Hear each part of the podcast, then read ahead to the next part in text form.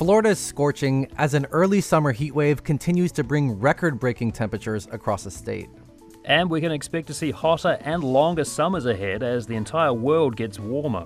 This is the Florida Roundup from WLRN Public Media in Miami and WJCT Public Media in Jacksonville. I'm Danny Rivero. And I'm Matthew Peddie. Ahead this hour, forecasting the future of Florida with climate change, plus, as temperatures rise, how to conserve energy, keep utility bills down, and stay cool. And what about those who lack access to cool air? And later, trouble with adult guardianship cases in South Florida.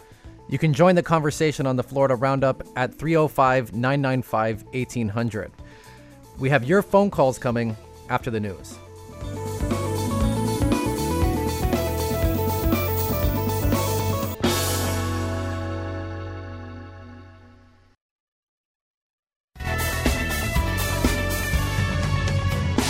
Welcome to the Florida Roundup. I'm Danny Rivero in Miami. And I'm Matthew Peddie in Tampa. If you feel like it's been hotter than usual lately, well, that's because it's true. Much of the American South has seen record heat over the last few weeks, with a new record being broken seemingly every few days. And scientists say this is not just some fluke heat wave that we're experiencing. As we move from hypothetical climate change to a very real climate change you can feel with the sweat on your back and the sweat on your forehead, we should be expecting more of this. For a state that's grown over the years because we have good, warm climate, it does raise the question of will the increased heat become a liability here? So, this hour on the Florida Roundup, we're talking about the numbers and the science behind why the mercury keeps rising. And also, what, if anything, are governments doing about it? And how does it impact the poor, the elderly, the incarcerated? Well, joining us now to discuss this is Megan Borowski with FPREN, the Florida Public Radio Emergency Network. Hey, Megan, good to have you along. Hey, thank you for having me today. Also with us, Brian McNoldy with the Rosenstiel School of Marine, Atmospheric and Earth Science at the University of Miami. Brian, good of you to join us. Thank you for having me. And Alex Harris, who covers climate change at the Miami Herald. Alex, very good to have you along as well. Hey there. Now, we want to hear from you too. You can give us a call, 305 995 1800. That's 305 995 1800. Tell us how you're experiencing this heat, maybe some tips and tricks you have to keep cool in these unusually warm conditions. You can also send us a tweet. We're at Florida Roundup. Megan, I want to start with you. Record high temperatures have been seen across the state, and of course, we're seeing the, the globe, the Earth, in fact, breaking records. But just back to mm-hmm. Florida, uh, heat indices as well. The heat feels like temperature as high as 110 degrees in some places. Just how unusual is this for June, July in Florida? Well, so to put it in perspective, the normal temperature, the average temperature across the state, give or take a few degrees, is, is in the lower 90s for this time of year. So we've had observed highs in the afternoon over the past week or so in the upper 90s. And then, of course, those heat indices between 105 and 110. And we've got heat advisories in effect again today for parts of North Florida and South Florida. So um, it is not normal to, to have these temperatures this high this time of year. Normally, we should be in the lower 90s, but I will note that some of the records that have been surpassed over the past several days, the previous records were set in the 90s, the 00s, and the 10s. So we're, we're mm-hmm. breaking mm-hmm. records that were recently set. Right. Florida, of course, not the only state grappling with scorching heat. A heat dome, so to speak, has been baking the southeastern United States in recent weeks. What's causing it? Um, so when we say a heat dome, it's high pressure in the mid levels of the atmosphere. And so uh, with high pressure, you can think about um, clear skies, sunny skies, just fair weather, just in a, a very basic sense of the term. Um, and so, with that limited cloud cover and precipitation over much of our state, we're getting that direct sunshine, um, and that is helping temperatures to rise. And at the same time, we have a southerly component to the winds in the lower levels of the atmosphere that's helping to drag in warm air from the tropics. And on top of that, too, we're, we're getting um, moisture or elevated humidity levels as well. And that's what's really helping uh, to get those feels like temperatures over the 100 degree mark. It, it feels like a wet blanket out there thanks mm. to uh, elevated humidity levels there. Yeah, pretty unpleasant. Well, given just how hot June and the start of July have been, what's the outlook for the rest of the summer? Well, um, at least for the next 8 to 14 days, uh, the uh, NOAA and the Climate Prediction Center is expecting above average temperatures and heat indices that are above average. And I just took a look at one of the latest um, outlooks for the rest of the summer, and we are also looking at above average temperatures through about the end of September at least. Um, part of that could be attributed to the developing El Nino um, over the, the tropics and over the, the Pacific Ocean. Alex Harris with the Miami Herald, I want to bring you into this conversation. Uh, you reported recently on re- record breaking temperatures here in Miami. Um, can you please put that into context for us? Like, what has been happening over the course of the last couple decades in South Florida in terms of these rising temperatures we're seeing? Yes, I think it's no surprise to anyone who's lived here for a while and been outside recently that it, it is hotter. And it's not just you. The science backs it up. Data from actually Brian McNoldy on this call shows that since the 50s, it's we've gone up maybe a handful of degrees in average temperature, um, but we've seen a much bigger jump in things like the dew point and heat index, which are both measures that include humidity, um, which I think we all definitely feel when we step outside. But the numbers really don't lie. They show that it has gotten gradually hotter and more humid in this state in the last 50, 60 years, um, and the trend is only expected to continue in that direction. And Brian, Brian McNoldy, I, I want to bring you into this. Um, you have been tracking a lot of this, um, a, a, lot of data that we're looking at that's showing what these record temperatures are, what they mean, has, has come from you. Um, and one thing I want to ask you about is you've focused on that it's not just the high temperatures that are incre- increasing, it's also the low temperatures that are increasing. Um, can, can you talk a little bit about that and, and why that's something notable? Yeah, certainly. Um, it's it's a it's a really good point to bring up. Um, you know, as as we just mentioned, that the both the heat and the humidity have been increasing, um, but the morning lows have disproportionately been warming. So, you know, we certainly when we think of the uncomfortable heat, we tend to think of mid afternoon and the scorching sun and all that. Um, but when when you start losing the slightly cooler mornings, um, nighttime lows, that's where you start to notice it, especially if if you're living with without AC, um, you know, then, then you certainly notice it a, lot more that you don't even get that that reprieve at night and in, in the morning. Uh, so as the both the humidity increases and the, the regular air temperature increases, that that heat index or that feels like temperature is is going up even quicker, and it's gone up the most during that you know the first few hours of, of the morning like the, the 6 to 8 a.m is actually where we've seen the, the most uh, increase. And so so when when you're talking when we're talking about it's not cooling down at night i mean the effect of that is there's not a reprieve right? I mean you're you're you're if your body temperature is elevated because you were hot all day you're not cooling down necessarily at night. It, right right. And then even for you know um, just general um, use of e- electricity. if we just look at that, how much does it cost you to cool your your, your house or your apartment, whatever? Um, again, that you're you're having to keep your house cooler more than you normally would have at night, where it's just it, your, your your poor AC doesn't doesn't get a break. Alex, let me bring you back into this. I mean, thinking about those numbers too, um, what does it kind of mean for the number of hot days that Miami gets now compared to 50 years ago? And, and what does that mean for Miamians, right? I mean, it's always been a, a hot city to live in, but it seems like there's fewer and fewer days now where you can get some uh, reprieve from that heat.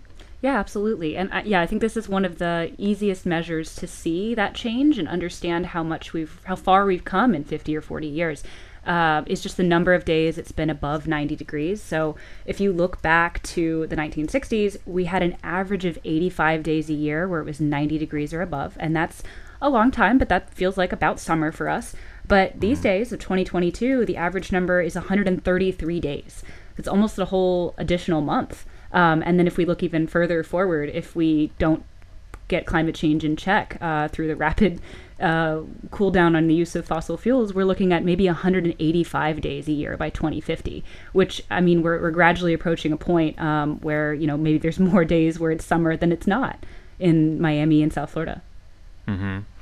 Megan, uh, let me turn back to you for a moment. So there's also in parts of the state we're seeing kind of uh, reduced rainfall, right? Some places it's you're getting rainfall as usual, but other places it's a bit unusual. Uh, in the Tampa Bay area, for example, rainfall levels a bit down. Tell us kind of what impact that has on what else we're seeing and, and the overall effect of these these hot days.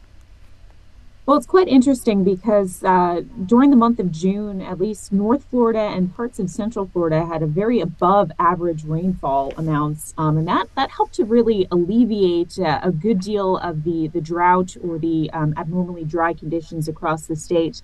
Um, what we're seeing now um, developing over Central Florida and North Florida um, in the mid levels, we have westerly winds. And that is helping really to cause sea breeze boundaries to move farther inland and east. And that's where we're really seeing precipitation setting up is over the interior and eastern part of the peninsula. So, um, and, and that is going to impact the daily um, temperatures and heat indices. If we don't have that cloud cover over the Tampa Bay region, for example, and we don't have that precipitation to cool down the surface, um, we're going to see those higher afternoon high temperatures. Heat indices will likely be warmer as well uh, because we don't have the cooling effects of the cloud cover and the rain. Um, it does look like that pattern is, is going to hold. The westerly winds will hold at least for uh, the, the midterm. Um, so an alleviation of the heat, so to speak, is, is likely not going to occur over the next week or so. Want to tell everyone you, you can call us um, here on the Florida Roundup at 305 995 1800. That's 305 995 1800. Brian McNoldy, I, I want to go back to you. Um, you know, there's there's a lot of numbers involved here, a lot of data, but um, I mean, my question is, is there a point in which the heat just becomes I don't know what the scientific term for extremely uncomfortable for humans is, but like, is is there a point when the human body actually responds in some kind of way to this these elevated days of just intense heat? Yeah, I, I would say so. I, I mean, not uh, uh, necessarily in not my field of, of excuse me of you know knowing how how we respond to heat, but we we've all experienced it. It's uh it's not a complicated idea that the, the hotter and more humid it gets, especially the more humid, uh, the less effective we are at keeping ourselves cool. I mean, we we basically sweat, and when that sweat evaporates, it helps us cool off. Um, the more humid it, it is, the less your sweat evaporates and the hotter you get. And so, oh yeah, okay. I'm sorry. Go ahead. sorry about that. Um, Alex Harris, I, I, do want to go to you. I mean, you've been doing a lot of reporting, talking to people experiencing extreme heat. Um, wh- what are you hearing about how this is impacting people. Right. So, uh, as Brian was saying, one of the things that when I've talked to medical professionals about the impact of extreme heat on our bodies, he's right. Like, you get to a point where sweating just isn't working anymore because we're re- relying on evaporative cooling to bring down the temperature. And there is a threshold where it is so hot outside that your sweat just isn't working, and more than a few hours outside is deadly. We haven't hit that in Florida, to my understanding, um, but in parts of Texas with the heat dome, there have been um, hours of the day where it has been dangerous to be outside for more than an hour or two. Um, and so I think we're we're on our way to seeing what that might look like here, but there are obviously different factors. We're a peninsula, we've got winds, but folks that my climate team has talked to in the last couple of weeks talk about it gets so much harder to do outdoor labor right now. And it just you get dizzy you feel like you can't breathe maybe you black out a little bit. Like the heat exhaustion and heat stress is a very real concern even if you're not at that temperature that the human body like shuts off. Right. And i, I I mean, on a personal level, I spent time in the Middle East, and uh, it gets very hot. And they've actually changed their construction schedules. For example, like they do more construction at night because of the extreme temperatures. It's actually illegal to uh, do work in the middle of the day for about three or four months of the year in Dubai because it's so deadly, and you know it, the consequences are extreme. So, yeah, there's been talk of maybe there could be those kind of bills in the future more around the world. And and uh, Megan, to, to bring you back into this, um, I mean, we are at the beginning of hurricane season, but we are in hurricane season. Um, Yep. can, can you talk to us a little bit about how the elevated temperatures here and across the whole world? We just hit a new record heat temperature and uh, globally today. We just heard on NPR. Um, how is this impacting hurricane season? Well, the main thing that we're looking at, at least um, for outlooks uh, of the season as a whole, are uh, one of the elements are sea surface temperatures in the main development regions, the lower latitudes of the Atlantic Ocean. Um, and those temperatures are anomalously high right now. And actually, we just saw a forecast update come out from the Colorado State University, um, and they are now forecasting an above average season because of those warm sea surface temperatures. Way back uh, as, as we really started to enter this hurricane season, um, forecasters said El Nino is developing. That should increase vertical wind shear and decrease tropical activity. But because those sea surface temperatures are so warm, um, it, it almost looks like they will override the effects of El Nino. And we're looking at uh, a higher number of named storms total for the 2023 season. Um, and of course, that means more tropical storms, more hurricanes, and the potential for more major hurricanes. Uh, what we do need to keep in mind, though, is with those forecasts, they don't tell us when storms will develop, where they will develop, or, or where, where they'll track. So that um, doesn't really help us here in Florida. But of course, an increased frequency in storms uh, means we have a, a higher chance or more chances for something to impact us here in Florida. Right now, though, uh, good news is we have a, a, layer of Saharan dust that's visible on satellite imagery over the tropical Atlantic, and that's helping to, to keep uh, any development at bay, at least for the time being. But those sea surface temperatures are quite warm, and they could help sustain um, any tropical development that gets going in, in a couple of weeks and later on in the season. Right, a lot of factors to keep in mind there. Let's get a call in here. Lynn calling from Tampa. Lynn, you're on the air. Hi, thank you guys for having me. Um, Sure. I know we were just talking about the Tampa Bay area not getting the rain and the cloud cover. Um, I actually work for an eco tourism. Uh, we ride out on kayaks. People are not taking the uh, heat indices seriously when we tell them that we're not going out. Um, and one of the other things that I personally am noticing and wondering about is, you know, when we go out on the water, sometimes one, we get the sea breeze uh, to help cool us down, or we can jump into the water and cool us off. But to me, this year, Tampa Bay feels extremely warm. It's it's not refreshing, and honestly, I'm wondering this early in the season what kind of effect that might be actually having on the plants and animals of Tampa Bay proper.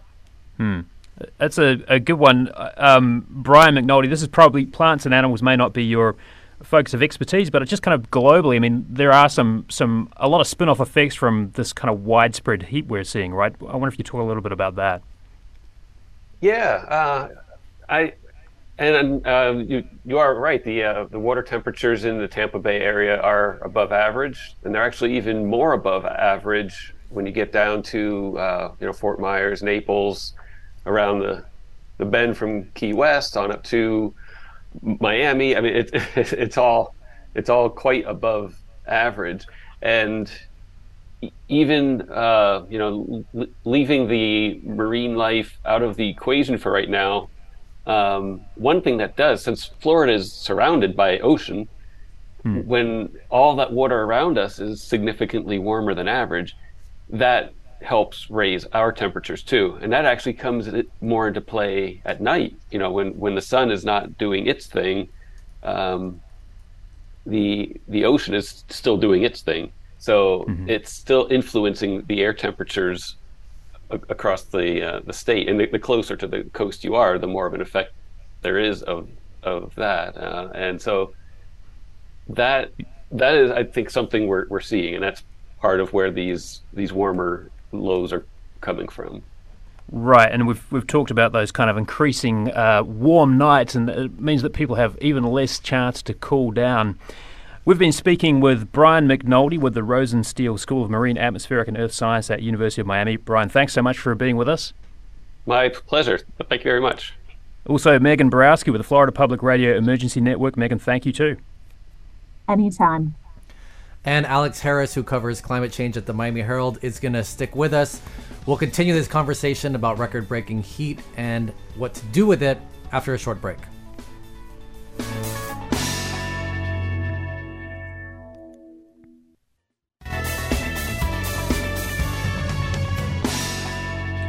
Welcome back to the Florida Roundup. I'm Matthew Peddie in Tampa. And I'm Danny Rivero in Miami. And we've been talking about this week's and today's record breaking temperatures and how climate change will only mean more heat ahead for the Sunshine State. And when it's scorching and humid, the natural inclination for many of us is to stay inside and crank up the AC. Not everybody has that option, of course. There's people working outside, and not everybody has an air conditioning unit, leaving them vulnerable to serious health impacts. And to those that do have AC, must grapple with the rising energy costs needed to maintain cool homes. And we'll hear some tips for how to conserve energy and how to keep your utility bills down during this heat wave in just a little bit. But first, we're going to focus on some of the groups feeling the brunt of this heat firsthand. Uh, sticking with us is Alex Harris with the Miami Herald, who covers climate change. And joining us now is Amanda Rabines with the, with the Orlando Sentinel and Brian Pippin of the Jacksonville Public Utility, JEA. Amanda, Brian, thanks for joining us. Thanks. And you can also call us here on the Florida Roundup at 305 995 1800 or tweet us at Florida Roundup. Um, Amanda, let's start with you. You've recently done some reporting on how this record heat is impacting tens of thousands of prisoners and staff in the state correctional system. What have you been hearing when you've been doing that reporting? Right. Both people who are incarcerated and basically anyone who works or volunteers at many of our state prisons have to deal with the no AC issue. And as temperatures climb, I think people who have been fighting to get proper air conditioning need are seeking a solution to be implemented sooner rather than later because the heat is creating really uncomfortable conditions for people inside. In, in my most recent story, I talked to prison guards who shared with me really grueling experiences. One described even what it smells like, which I'll save listeners from by not going into detail. But what I'm mostly hearing is that people feel like they're suffocating. And the consensus is that having no AC makes everyone inside more irritable and tired. You know, s- some counties in Florida, like Miami Dade, Volusia County, Pinellas County, they require dog kennels to have air conditioning, but there's no requirement of that kind for prisons or jails to have air conditioning for human beings. Um, I mean, when, when you when you bring this up with officials at the Department of Corrections at the state level, uh, what do they say about why this is such a persistent issue? Because this has been going on for quite some time now. The FDC will say these institutions were built so long ago that AC wasn't considered in the designs of the correctional institutions that we use today. Just think of it to retrofit 50 of them with the proper air ducts, insulation, ventilation would cost a really large sum of money. Uh, it's not all doom and gloom, though. There is, you know, glimmers of hope, largely because of prisoner advocates that are trying to come up with solutions to this. Last year, an advocate, her name is Connie Edson, along with state rep Yvonne Hayes Hinson, they got FDC to test these large portable industrious fans that shoot out cool air. One can fill up, I believe, close to 6,000 square feet of space. So some of these are being tested for efficiency right now. Um, the, the one, they're being tested at Lowell CI, which is the state's largest women prison. That's where they also keep all the pregnant women who are incarcerated. Unfortunately, just we haven't been able to get much information about the pilot program and the advocate who vouched for the program says she feels like these coolers should be in every institution to because to her it's it's a matter of life or death. And and just to wrap this up, you know, most people don't know what it's like in prison unless you have a loved one inside.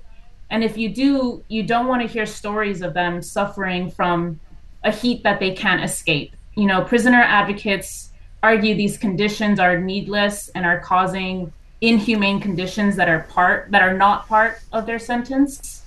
And it's not just them, it's people who work inside are also experiencing trouble breathing and extreme fatigue.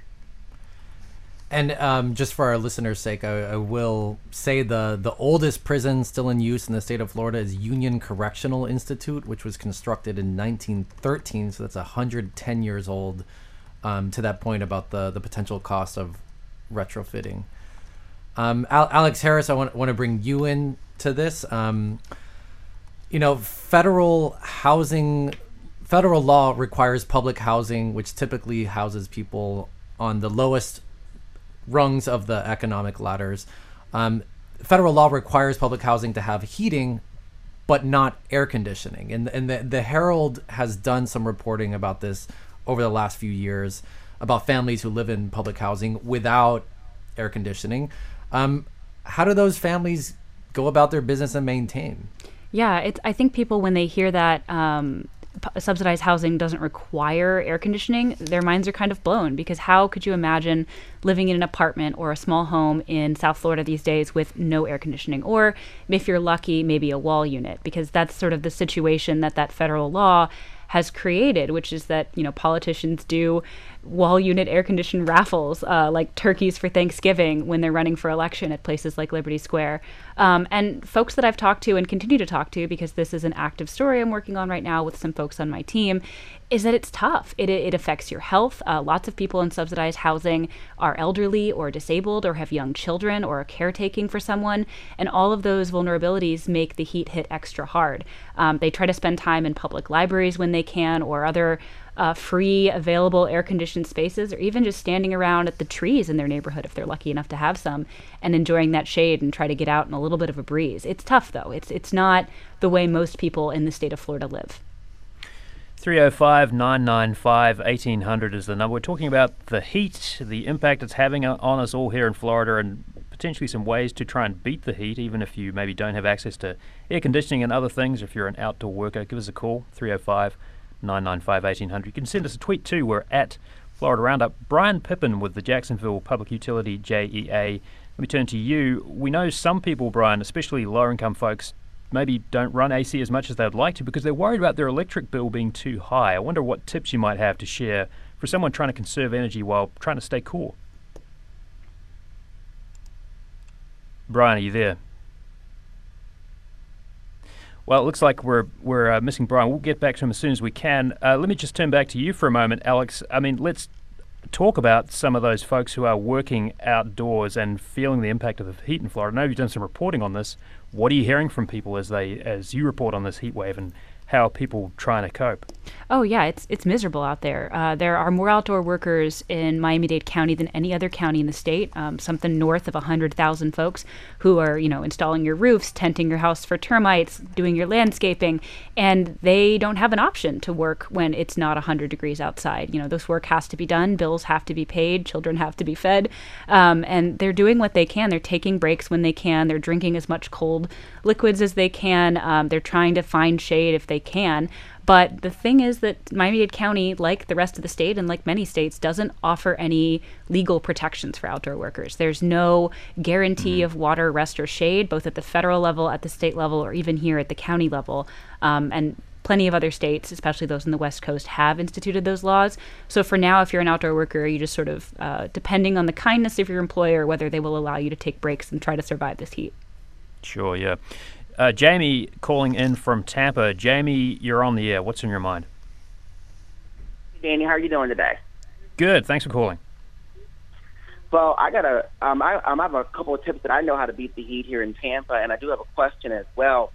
Mm-hmm. Uh, one of the the best ways I know to beat the heat. First of all, you got to stay hydrated, obviously. So make sure you're drinking water and not soda. I'm sorry, but water right. is kind of paramount when it comes to this kind of weather also stay informed. I mean, get it before you leave the house. Check the forecast. If it says 96, 97 degrees, you know, then take the precautions needed. You know, you know, you know. Mm-hmm. Again, stay hydrated and whatnot.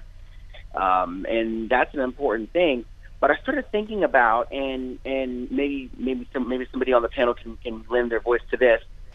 A lot um um a lot of uh, summer camps and day camps are, are open now because kids are out for the school for, for the summertime.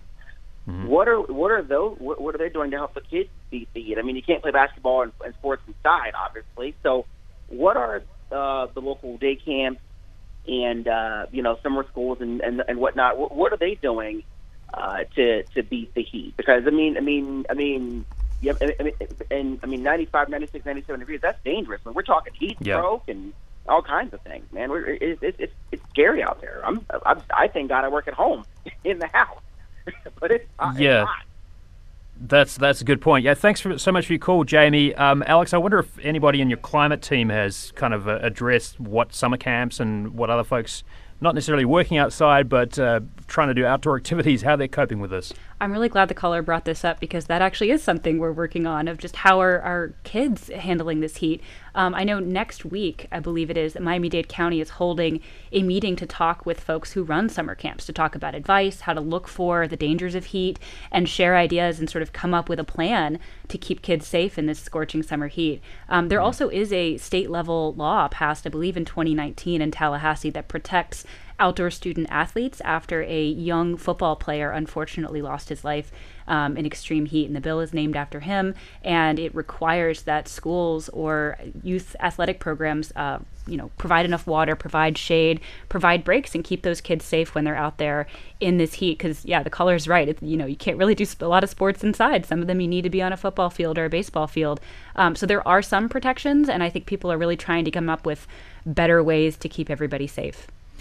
Brian Pippin of the Jacksonville Public Utility JEA. Um, I'm told we we do have you on the line now. Um, Brian, as as mentioned, a lot of people, especially if if if, if they're of lower income, you know, they struggle with this because if they run their AC all day, it means a higher light bill, and it means they get in the hole. And you know, do you have any tips for someone who's trying to be mindful of their pocketbook and also keep themselves safe and cool right now?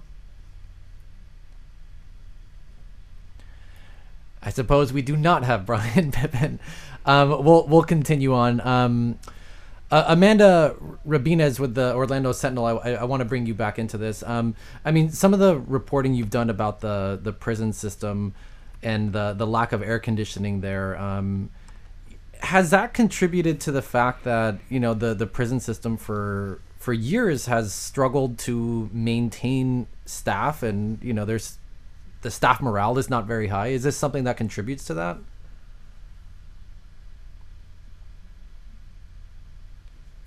A lot of factors at play right now. You know, there was the pandemic, and people in these institutions, both prisoners and FDC employees, were dying of COVID. Then came this new economy where work from home options became very um, available, better paying jobs lured people out of state run prisons that led to a very bad staffing shortage, which led to COs having to work overtime or double shifts in these hot temperatures during the summer.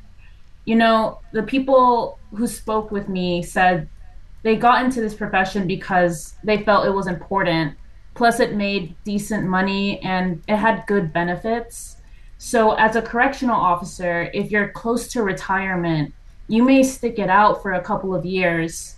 But for those who are hired at a young age or who haven't stayed in the profession very long, they, they say it's not worth it. You know, one person I interviewed stressed how very unsafe he felt in working in these conditions. So it's hard to correlate, but it doesn't help that this is a this is an issue. And Brian, we do, we do have you on now. I'm told by by our producers. Um, Brian, um, please tell us uh, how how to stay economical in these times. Sure. I, I can first tell you that no utility ever wants a customer or a citizen to have to choose their health and safety and, and wellness um, in light of uh, a high utility bill. So every utility is going to offer options for customers to help them with the with the cost, but we want our customers to be safe. It's all about uh, efficiently generating air conditioning and then keeping that cold air in the home. So it's it's both your AC, but it's also making sure that you are um, dropping the heat load on the house. So that's going to be air sealing, that's going to be attic insulation, it's going to be window film, And it's going to be those things that are actually pretty low cost that you can do to keep that air conditioning in your home. And there's some misconceptions around um, treating your AC like a gas pedal. So if you're really hot and you decide that, well, I want the AC at 76, but I'm going to drop it to 50 and that's going to cool my house quicker. It, it unfortunately it doesn't work that way. The call for cooling for your system really only has one speed.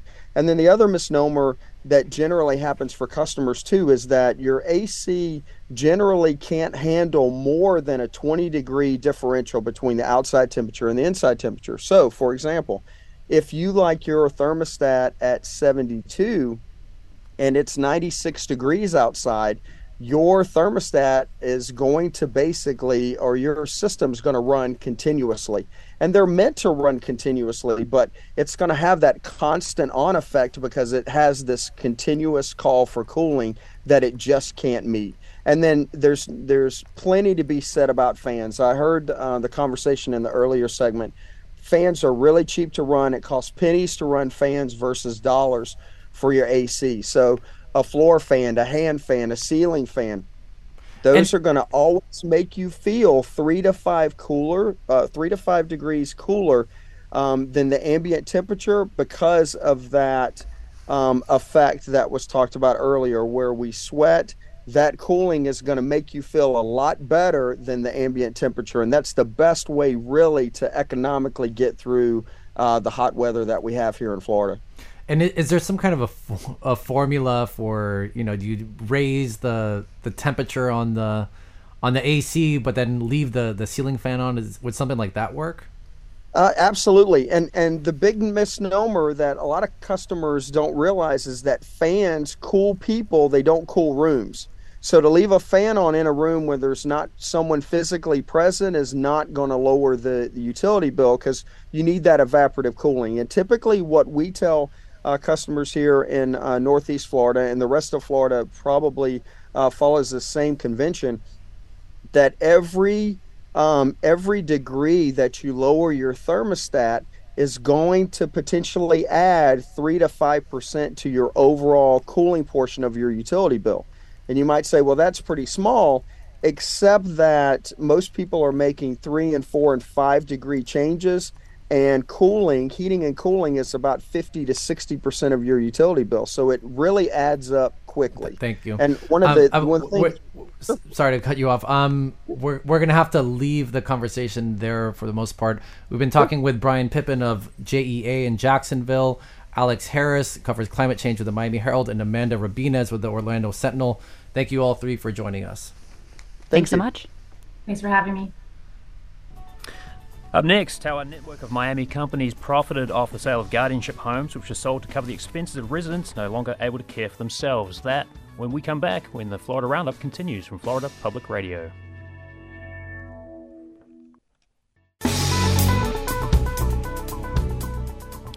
Welcome back to the Florida Roundup. I'm Matthew Peddie in Tampa. Guardianship programs play a vital role in helping some of the state's most vulnerable residents. These programs step in when Floridians who are elderly or disabled can no longer take care of themselves and don't have family or friends who are able or willing to do so.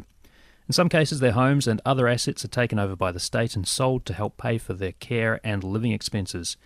But an investigation by WLRN into the Dade County Guardianship Program, the state's largest, revealed how a network of Miami real estate companies has profited off the sale of guardianship homes. Investigative reporters Joshua Ceballos and my co host on the Florida Roundup, Danny Rivero, continue to follow this story since they first reported on the guardianship program back in March. In their latest reporting for the series, Unguarded, they trace the connections between the companies buying and selling guardianship homes. So, Danny, get us caught up. How is the sale of property by guardianship programs supposed to work, and what stood out for you about the sale of homes and the cases that you looked into? Right. So, when a guardianship program in the state of Florida takes control of someone's decision making, it's usually someone who's elderly, someone who doesn't have close family or friends. They often have dementia or Alzheimer's or something of that sort. And when the guardianship program takes control of this, often the only asset that someone has is a home, right? And the only way that the guardianship program can sell a home is by getting a court order. They need to petition the court to get permission to sell someone's home. And then they say, we're going to use that money from the sale of the home to care for the person under whose care we've taken, right? Um, what we've found through our reporting is that a lot of the property sales, like a, a very high percentage of the property sales here in Miami Dade County from the guardianship program, are going to the same network of individuals. Sometimes they're related through marriage, sometimes they're former business partners, they served on nonprofits together. They are buying these homes. And the thing that has most stood out about this is that in many cases that we've identified, these homes that are sold because they needed the money to take care of the person under guardianship, they're very quickly resold, sometimes within a day or two you know, a lot of people feel that that means they're selling these properties for under market value because sometimes within the same day or two days, they're being resold for significantly more money. Mm-hmm. Now, just to be clear, how often are homes and other assets sold to pay for care or expenses for people in guardianship? Because it doesn't seem like it's a very high percentage of these guardianship cases where that would happen. So, according to the guardianship program of Dade County, they told us only about 3% of all their cases end up having properties that are sold. They gave us the estimate of, uh, you know, 120 of these such cases over over a certain span of time, which is not a lot. You know, most people do not have a lot of assets when they get into mm-hmm. this. But actually, through looking at who was buying the properties, we were able to find a very large percentage of it was people within this network that we identified. Right. Now, Josh, initially your investigation found 20 or so homes that had been bought from the guardianship program by a couple of companies, as Danny was outlining. Your latest reporting adds to that. So, what else did you find? And talk a little more about how these companies are connected.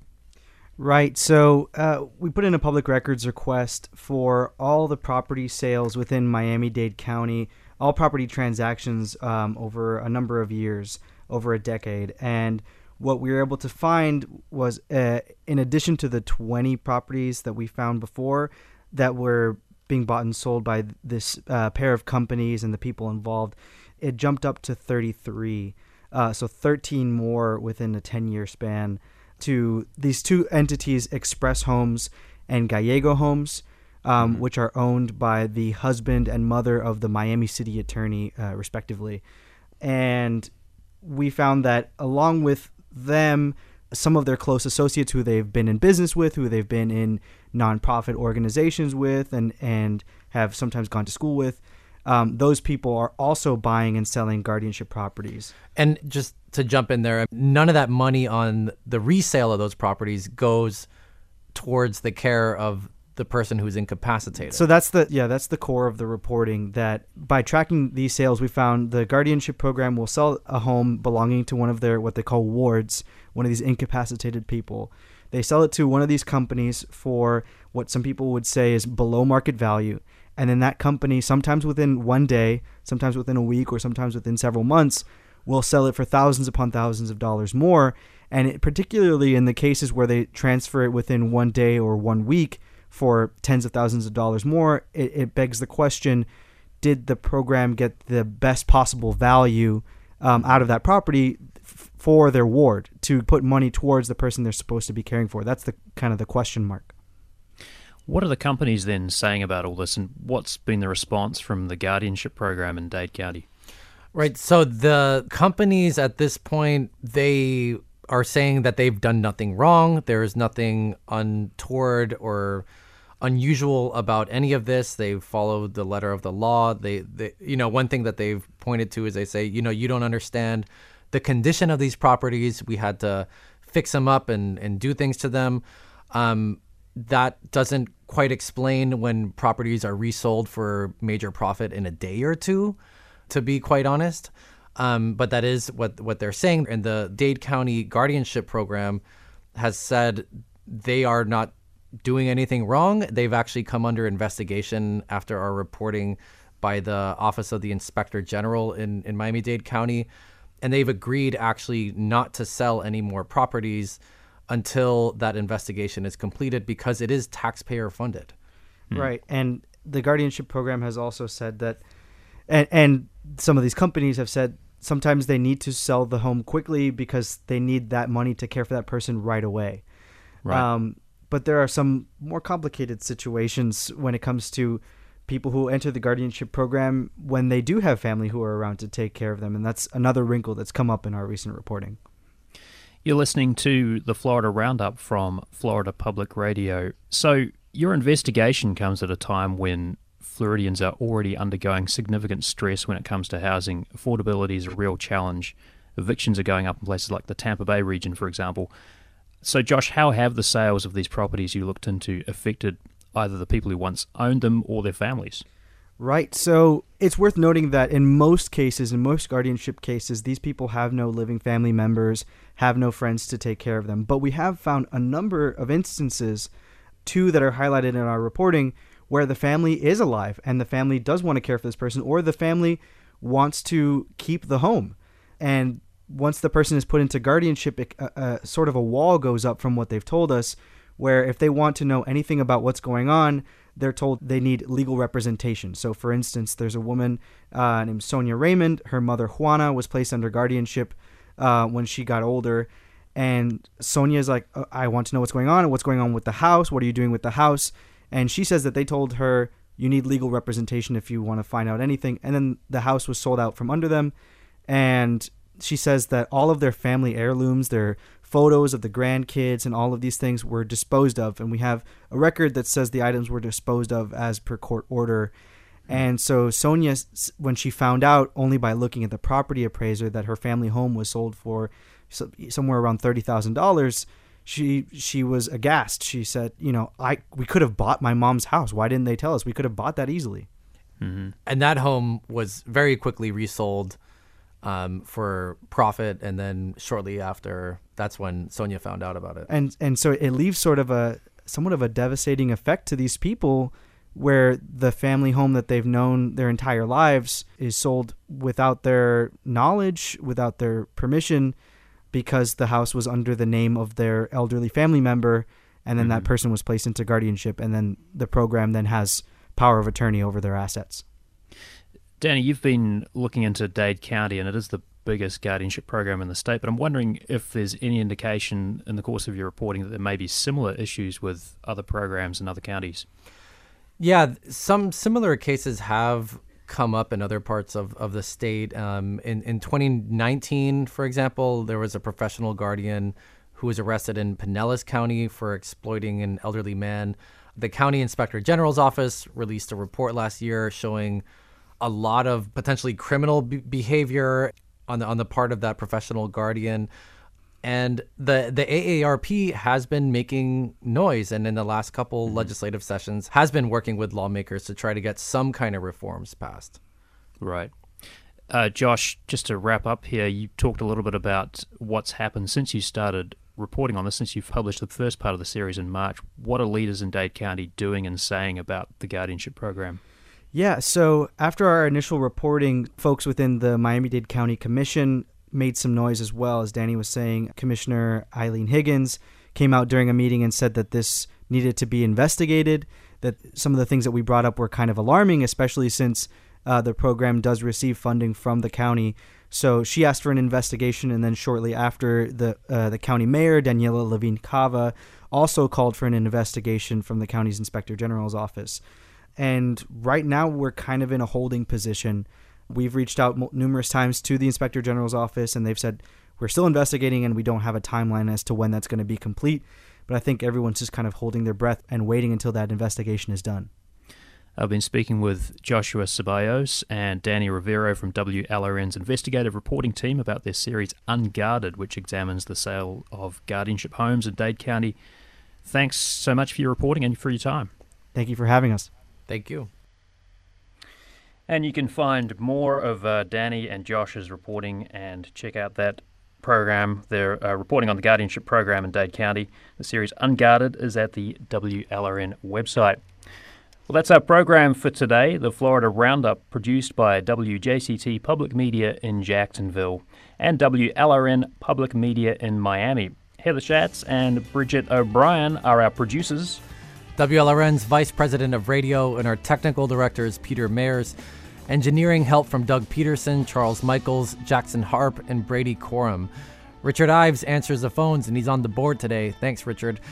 Our theme mu- music is provided by Miami jazz guitarist Aaron Lebos at aaronlebos.com. I'm Danny Rivero. And I'm Matthew Peddie. Thanks so much for calling and listening. Have a great weekend.